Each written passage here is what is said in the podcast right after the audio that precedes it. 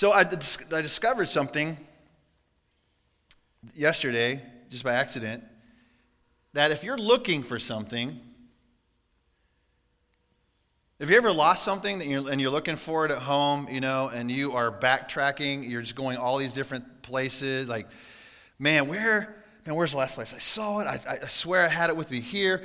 I went out to my car. I looked under the seats in my car. I went to pants maybe I thought I wore that day, you know. But you, you, you, you tracking with me now? You, you feeling this? You go to your women, you dig through your purse five times, all right, and then one more time just to make sure. And then you go to the other bag that you have that's really not a purse, but it's a bag bigger than your purse. You can fit your purse in that bag because you need more than one bag, obviously. We know that's true for some reason. You know, guys, we have our pockets. That's it. We have our pockets. And back in the 80s, fanny packs, which, by the way, I wish they would come back. No, no. People are like, no. For heaven's sake, no. But you, so you got all these different places. You're searching, you're searching, you're searching.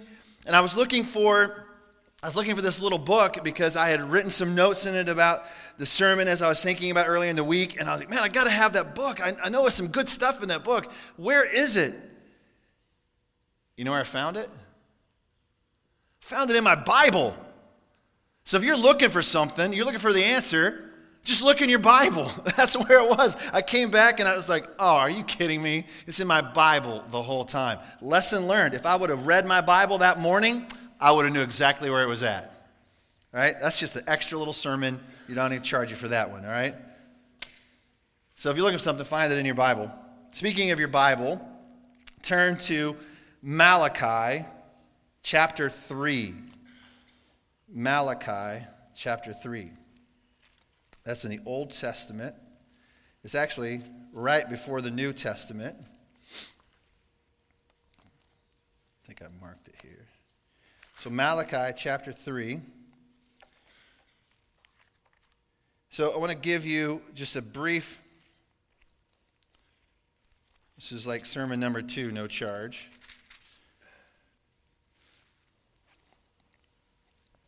The reason why, I'll tell you the reason why I was thinking about this particular passage of Scripture is we have an opportunity today to, to do something at the end of the service, and we do it occasionally, but we don't do it very often. But I, but I want to give you a chance today to bless someone specifically in our community. There's a, there's a family that I've come in contact with that live just really close to here and they, they have a need. And if you are part of serving in our church in any capacity, you've probably got a text message yesterday from me saying, Come prepared today to help meet this need. And if you didn't get that message, then I'm giving it to you right now. Here's an opportunity for us to, to bless a family that just because of circumstances out of their control, they, they need the help. And as a church, we can contribute to that need and then we're a little bit short, so we need the body of Christ to come alongside and help make that need possible. And there's a ministry here in Platte City that, uh, that actually what they'll do is they'll match what it is that we give them, they'll double it, and they'll be able to take care of this family's debt and get them back on track for the month of September. And so I was thinking about the, I was thinking about giving and offerings and tithing, and we we don't talk a lot about it. We don't talk a lot about giving. I mean, we give every week and we talk a little bit about it at the end. And once a year, we've given a, a giving talk, and the past, a pastor has gotten up and, and preached about it. And so there's always that, well, you know, I go to church and all they talk about is they want your money, they want your money, they want your money. And that's not true here. We don't talk about that a lot. But the reality is, is listen, we cannot do ministry without you. It's not possible. There, there's just no way to make the school, even if they allowed us to use this building for free, there's still expenses that we have to have. And so I was thinking about this passage of scripture in the book of Malachi. Malachi is a prophet, and he was speaking, he was speaking to God's people, and his message, his message was not easy to hear. Because he was kind of stepping on their toes a little bit, and he was kind of he was kind of challenging them in certain areas of their life. And this does have something to do with the sermon today. But he was telling them in Malachi chapter 3, verse 6, he said, I, the Lord, do not change. And can you get an amen about that? Like, there's a lot of things in the world that do change. Our world is changing by the minute. You just look around us. But God says, I don't change. I am the same yesterday, today, and forever. And he says, So you, O descendants of Jacob, are not destroyed. Like I've kept my promise. There's plenty of reasons why God should say, you know what? I'm done. I've just had it. I can't take it anymore. you ever had one of those days? You ever had one of those days as a parent? You know? Where you just, I just can't take it anymore.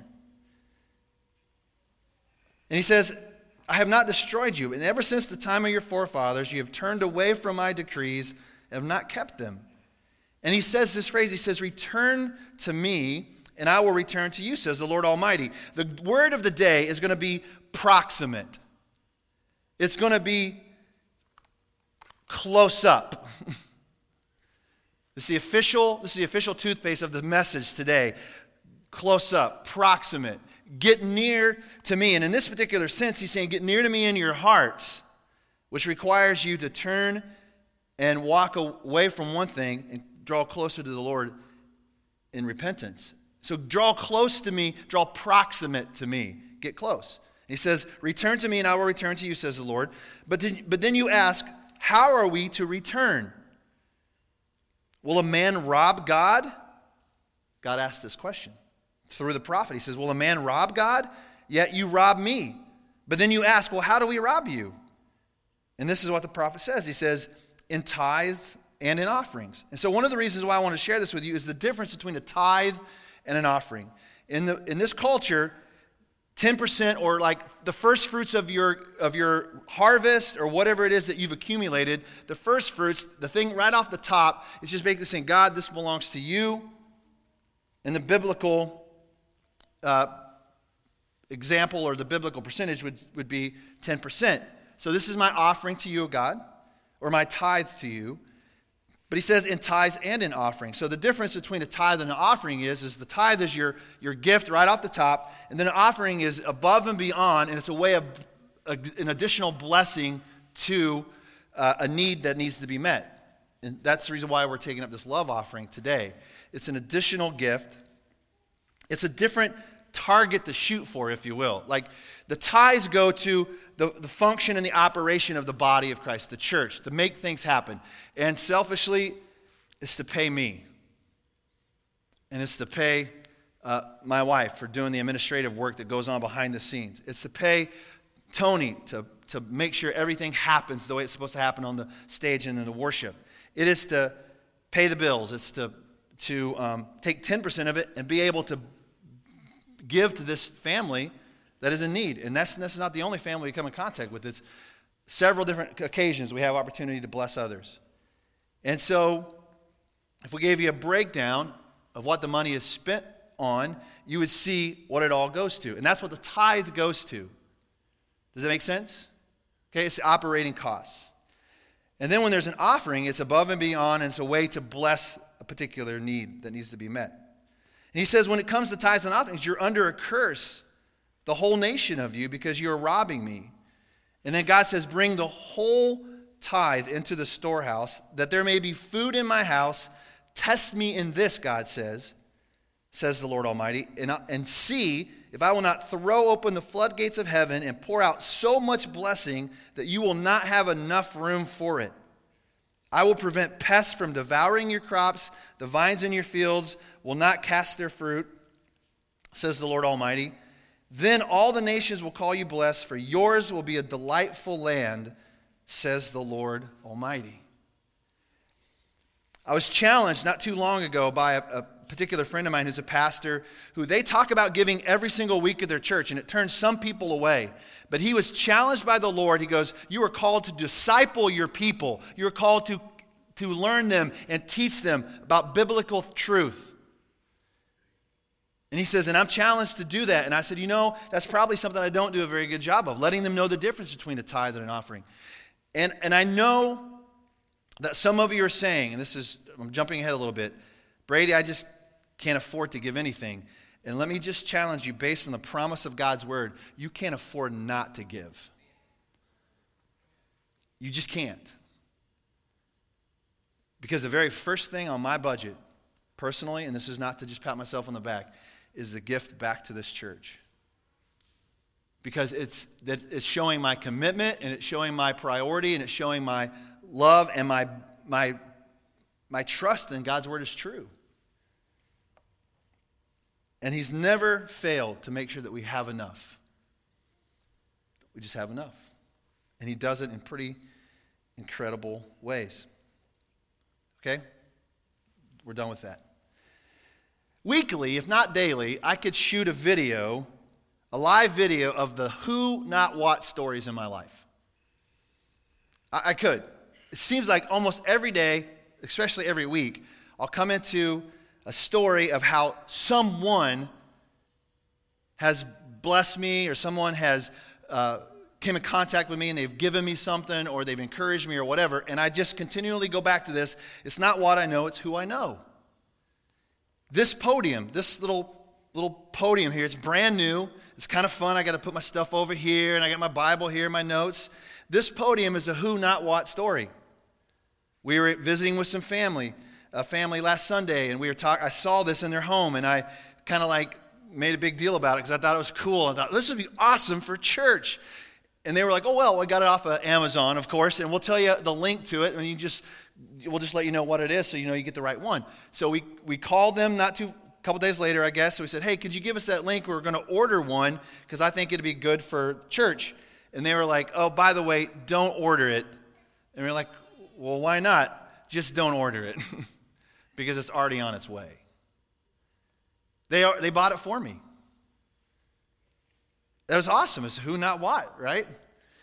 This sermon that I'm speaking to you about this morning is a who, not what sermon. Now, I learned something. I got some what while I was there, but the who invited me to go last week to the Leadership Summit. It was a global leadership summit that they put on at uh, Pleasant Valley Baptist Church, but it's satellite from Willow Creek Community Church in Chicago, which is a massive church. And he invited me, a friend of mine invited me to come. He says, I said, well, I can come the week, I can come Thursday afternoon, Friday afternoon, but I can't come any other time. He said, That's fine. And so I get there, I sit down, and the first message I hear is by a guy named Bryan Stevenson. Stevenson. He is the founder and executive director of this ministry called Equal Just, Justice Initiative. Equal Justice Initiative. He has given his life to serving the poor, the incarcerated, and the condemned. I was taken by one of his first comments. One of the first things he said there is power in proximity. There is power in proximity.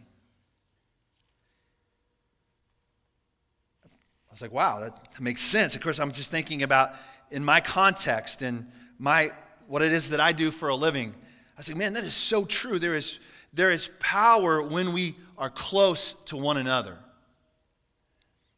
We live in a culture that you can go sit in your home, you can get an incredible podcast from people more gifted than I'll ever be in my entire life. It will challenge you encourage you, but you will still be there alone. And you will not have the benefit of this one on one or one on several connection that the body of Christ offers you. You won't have it. And I think it's good, and those are good fillers. Those are good things to kind of fill in the gap throughout the week, but they should not replace the coming together and getting to know which, each other's stories and hearing your hurts and hearing the great things that happen in your life, to be encouraged by one another.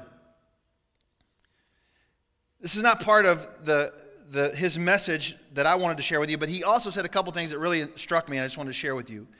Each of us are more than the worst thing we've ever done. Can you hear that this morning? You are more than the worst thing you've ever done in your life up to this point. Isn't that good news? Can't you just take that with you as you leave here today? Because there's a lot of things that I've done in my life that if I allow them to really have the effect and the impact the enemy of my soul would long for them to have the impact of, it could crush me. But that's not my identity. Another one, this thing that really struck me is my capacity to lead and your capacity to lead, wherever it is that you're a leader, comes from above, not from anything or anyone. Your capacity to, capacity to lead comes from the Lord. Listen, my wife's the only one giving me some amens, all right? We need, she needs some help. She, she, she gets paid extra to give me amens, okay? I'm going to vacuum for her next week. It's going to be awesome. I'm going to even do the dishes for crying out loud. Amen. She's now saying amen. Everybody's going to hold me accountable. Did you vacuum? Yes. Proud to say I did. My mind immediately, when I started thinking about this proximity thing, so let's get back on this track of the proximity. It's the, um, it's the idea of the benefit of coming close to God and also the benefit of us coming close to one another and helping one another.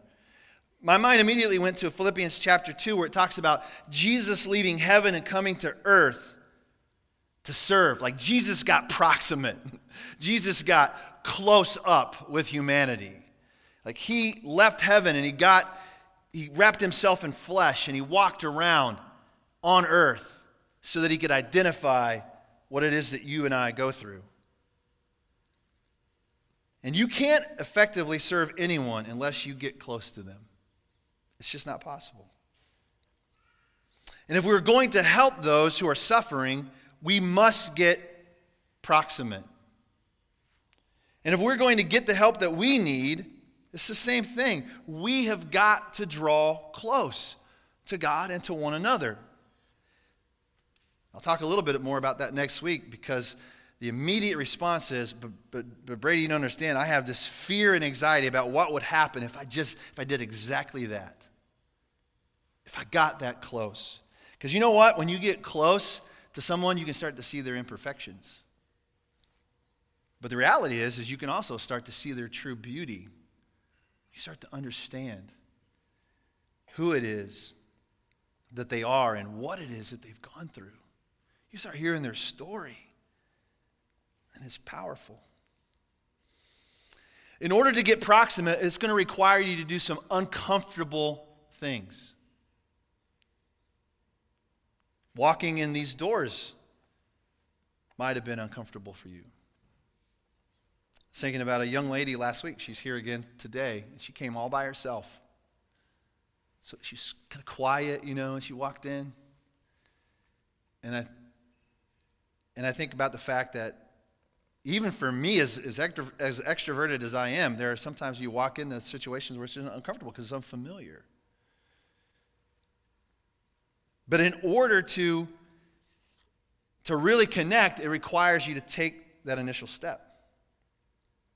Of course, there are some passages that prove the power of this proximity principle. Say that three times real fast.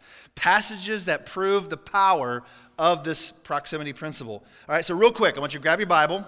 Okay, if you brought a Bible with you, okay, got your Bible, ready to go. Turn to the very beginning. Okay, we're going to do this real fast. Genesis chapter 6. Okay, you got to turn fast. When I stop hearing pages turning, then I'll, then I'll start. Genesis chapter 6.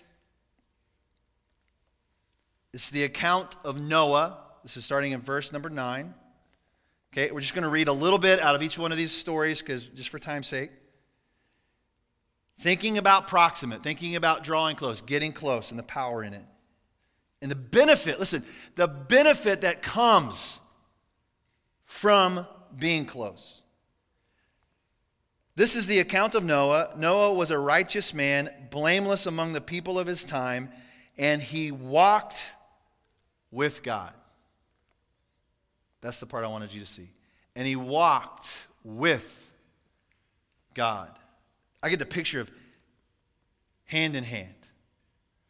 Or maybe since we're guys, we don't really hold hands, right? So you ever seen guys like we get together and pray, we gotta hold hands? It's awkward for guys. you like the last thing we want is like our fingers to go like this. That's just weird for guys, all right? You girls are okay with it, guys. It's like all of a sudden we're engaged or something. I mean, uh, it's just bizarre. So don't do it for to a guy. Just cup your hands slightly, you know, and whatever. So they so as God, as God and Noah walking. He was close to the Father. And the blessing saved his family saved his family. And then God used Noah to repopulate the earth. I mean, that's a big deal. Proverbs 13 20. Okay? Proverbs 13 20, it's middle part of the Bible. Lots of wisdom in this book. Okay, Proverbs 13 20, it says, He who walks with the wise grows wise, but a companion of fools suffers harm. Who you are proximate with matters. It just, it just matters. If you're walking around with people who, who are wise and have wisdom, I even suggest finding people who know more than you do. Because the who is important because they may have more what than you have. And so if you're with them, you grow, you actually grow. It causes you to grow wise. But if you are proximate to people who are just being foolish, guess what? It won't be long and you're going to suffer because of it. And all of you that have grown up enough to have had friends, or maybe you were that friend, and you know what it was like to suffer because of your relationships, you know this is true. Proxim- who you're proximate with matters. Luke chapter 8. All right, now we're going to go to the New Testament real quick. Luke chapter 8. We're going to be in the area of Luke for a while, so turn there. Luke chapter 8. Matthew, Mark, Luke, and John.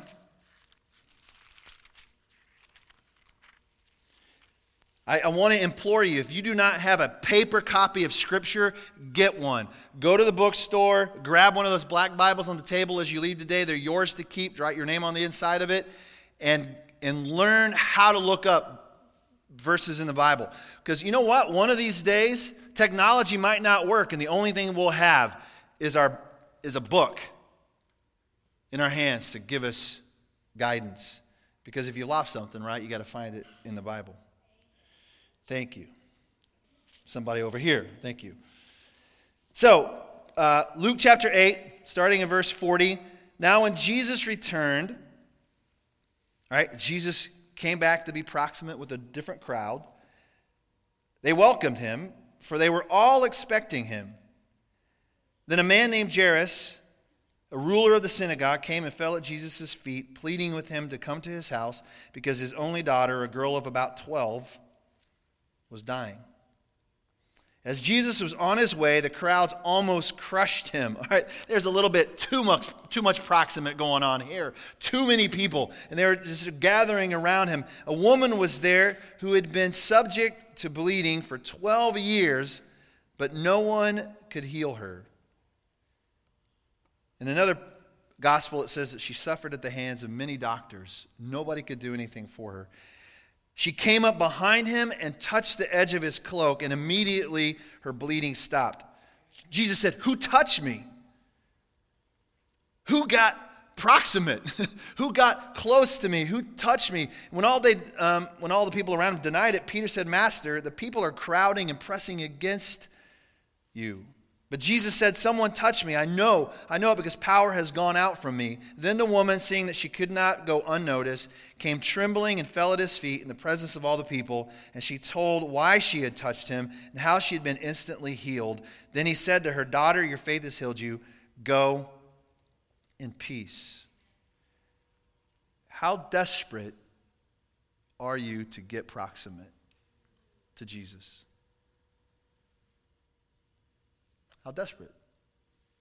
To the point of being, I don't know, exposed, vulnerable, embarrassed, uncomfortable. How desperate are you? Luke chapter 10, I won't, won't read the whole story, but it's the Good Samaritan story. And in this story, Two different church leaders literally chose to walk on the other side of the street to avoid getting proximate with the guy that was sick and, and beat up and hurt and needed help. But there was one man who was a Samaritan who says in the passage of Scripture, this is Luke chapter 10, starting at verse 25. Verse, look at verse 34. Luke chapter 10, verse 34. He went to him and bandaged his wounds. He was intentional. Instead of avoiding it, he was intentional about going to this person that was hurting and knowing that it was probably going to get messy, knowing it was going to inconvenience him, and he went to him and he ministered to him. Earlier this week, I don't remember what day it was. Was it Thursday, maybe. I don't remember. I was coming up, I was getting ready to make a left hand turn to go to, to Chick fil A, and there was a man with a sign. They're all over that area. There was a man in the sign in the middle of the road. And, and let's just a little moment of transparency here.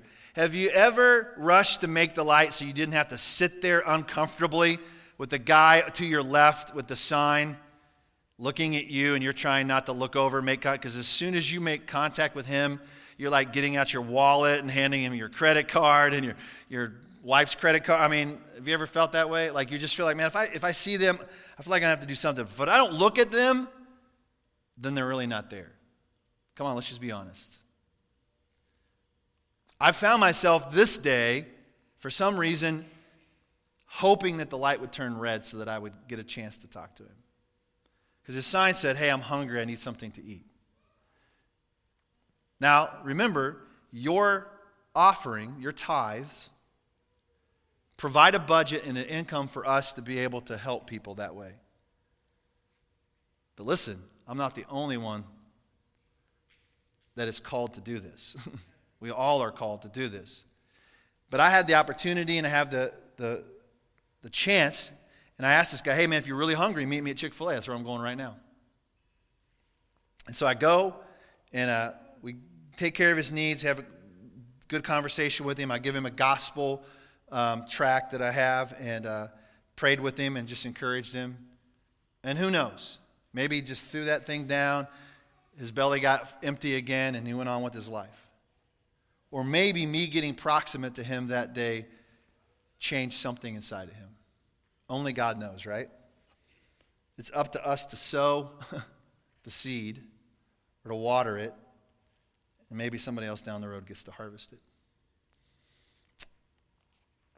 And the last example was in Acts chapter 8.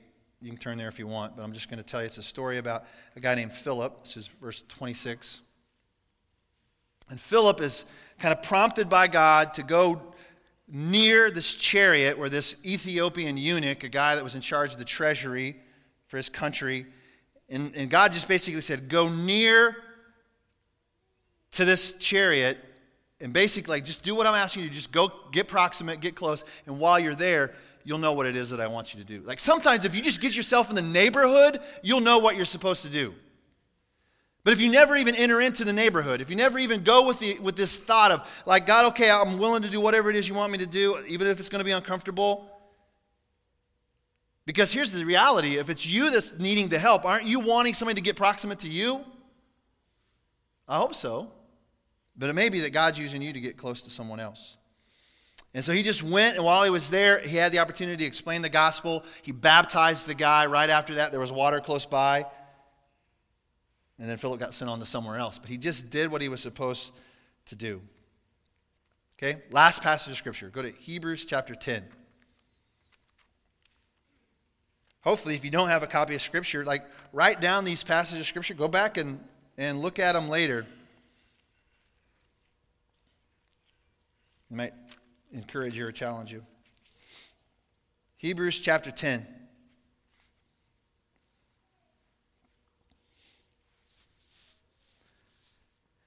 Starting at verse 19.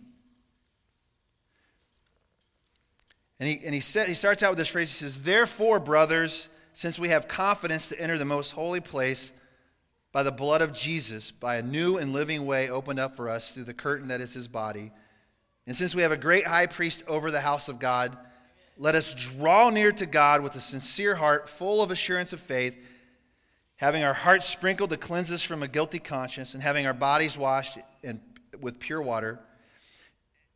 And then he says, Let us hold unswervingly to the hope that we profess, for we, or for he who is promised, who, for he who promised is faithful. All right, just super, super quick. If you're here last week when we had um, the people standing up here and we had God and we had the only way to God was through Jesus, it's important to understand that Jesus came as the great high priest to provide a way for us to get to God. And by his sacrifice, the Bible says, once for all people, he made a way for all of us to get proximate to the Father. Like only Jesus could do that. Jesus was the offering. Jesus was the holy one to come and offer himself. Does that make sense? All right, that's fundamental Christianity. If you don't know that, you're still lost. But once you know that, once you know Jesus is the way, and you put your hope in that way, Jesus can take you to the most holy place, and that is into the presence, into the proximity of the one who created you. Isn't that good news? Aren't we excited about that? Are you going to be excited if the Royals win today? Hopefully, you'll be more excited about what I just told you than if the fact the Royals win today. I'll be excited if the Royals win today because we're going to the game, and if I just waste my money to go watch them lose, I'm not going to be happy, all right? But I'm already a winner because I know that Jesus has already done everything necessary. It says that He has provided a way for us to get close to the Father. He's cleansed our conscience from guilt and from shame and from the sin in our life. And it says, Let us hold unswervingly to this hope that we profess, for He who promised is faithful. And then, listen to this and let us consider how we may spur one another on towards love and good deeds. Okay? Let us consider how we can get close to one another and cheer one another on. I don't know if you have ever played sports before, and I always I tell this to, to um, women when I'm counseling with them. Sometimes they'll say, Your husband needs a cheerleader. Because guys love cheerleaders. Guys love for someone to be on the sideline saying, You can do it. You can. Tia's a cheerleader. She knows. They win because the cheerleaders. If the cheerleaders weren't there, they would lose. All right, that's just the way it is. And so we need to be cheered on. But what if the cheerleaders were doing it via satellite? What if the cheerleaders were doing it from home? Like we're just going to stay home and cheer. Hopefully that's enough.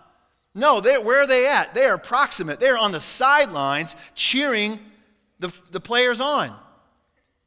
And as believers, as fellow uh, followers of Jesus, we need each other to cheer one another on. Like if we see we saw Alec last week talking about what he's getting ready to do, and he's going to England. Let's cheer him on, right? Let's say, man, you got this. You can do this. We're here to support you and encourage you. If you're going through a difficult time in your life, you need someone to spur you on to love and to good deeds. It says, Let us not give up meeting together as some are in the habit of doing. Let us not stop getting proximate with one another. Let us be committed to being with each other. Okay? That doesn't mean, well, well, uh, they're keeping attendance at church, right? Yeah, we are keeping attendance, just so that we know how to follow up with you and encourage you. But if you're not here, there's nothing we can do for you. We can't help you, and you can't help us. There's power in proximity and being close. Let us not give up meeting together as some are in the habit of doing, but let us encourage one another all the more as you see the day approaching. You might look at the news and you think, man, the day must be approaching fast because this world is a mess. You know what? It was a mess in Noah's day, too. And, and really, the message hasn't changed. We still are, are to consider how we must spur one another on and encourage one another to not give up. There's some real life examples that I ran into, and I, got, I know I got to finish up. There's some real life examples that I ran into this week. I was talking to a lady at the, at the coffee shop here in town, and uh, she was talking about how she went through a divorce after 20 years. Her husband left her, and it was the ladies in her church that got proximate with her, got into her just details of her life that held her together through her difficult times. They spurred her on, they encouraged her, they cheered her on. When I go to a restaurant, when I see all the different people sitting at the tables, they're all sitting together, they're in small groups. I think about how important it is that we are, in, we are intentional about being with each other and being in each individual lives. Being with, you got to have a small group of people that you can break down life with. Right? Because you're not going to do it when you come into a big group like this. But when you get into smaller groups and you're intentional about it, it's how it's so important to be that close to one another. And then the last one is this lady who came and met with me a couple days ago. She had to get close. She had to let me get close to her. She had to share her story with me. She was vulnerable. She cried in front of me. She didn't know me. And she cried about her pain. She cried about what she is, was going through. And I told her, listen, there's a church full of people that would love you. And if you would just, just get close, just come and get proximate with us. If you don't want hope, joy, peace, and love, then don't show up. But if you want that, then you should come. And guess what? When she comes, who's responsible to give that to her? Me? or you? Both, actually. It's both and. it's my responsibility. But then you know what? If you don't show her that love, then everything that she's heard about church is true. They'll just judge you. They won't love you. They'll treat you, they'll look down on you when they find out all your problems you've gone through. Some people are so afraid of getting proximate because they figure out if someone knows the truth, nobody will love them. But you know what? Jesus is the opposite. Once he knows the truth, he loves you even more. It's powerful.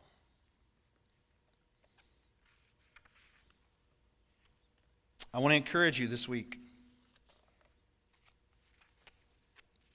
to press in. The worship team, you guys can come on up.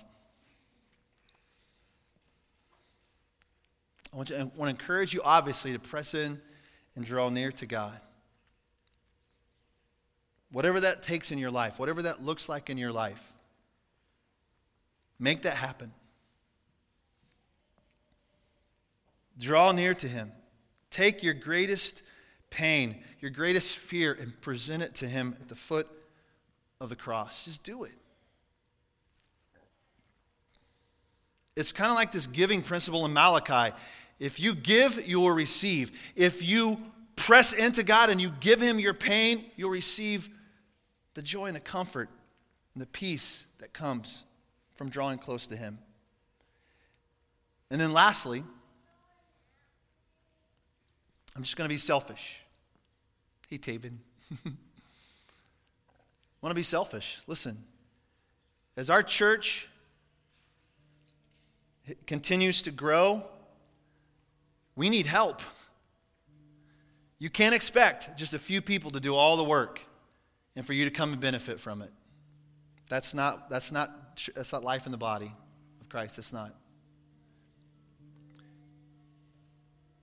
We had, to, we had to pull somebody just out of the service today just to go in and help with the kids because not enough people will volunteer to work in the children's ministry. That's the hardest job in the church right there, I guarantee it. We need some people that have got some courage. And you have to love kids. If you don't love kids, don't go anywhere near those doors. don't.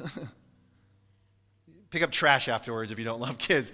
But if you love kids and you love families that have kids, because you might have used to be that family that had kids that were small, then we need you. We need people to stand at the door and just greet and smile and say, Thank you, welcome, thanks for coming. We need people to make coffee on Sunday morning. We need people, yeah, amen. We need people to stand out and greet in the parking lot. It was funny, Spencer took his, his kids with him today and did it. Bring your family, make it a family thing. Everybody must do their part. Huh? Oh, yeah, and every Sunday morning, we need somebody to push some buttons. if you're good with electronic, like if you don't like kids, but you like electronic stuff, go see Tony, all right? So I put it, we put in the bulletin today a link to where you can go to, where you can sign up to serve. I'm, I'm not ashamed to ask for help because we need it. But the church won't grow anymore until enough people step up to serve the people who will come. Because if we can't serve them, God's not going to send them. It's just not going to happen. I've seen it way too many times in church life. And so ask the Lord, how can I get proximate to those in the church that need to be served? How can you use me, Lord? Are you willing? Maybe you're here this morning as we sing this morning. Maybe you're here and you say, I need to get close to God. But I'm far away from Him for whatever reason. And so maybe the first thing you need to do is just to get up and draw near to Him. Okay? Whatever the Lord's put on your heart, let's worship.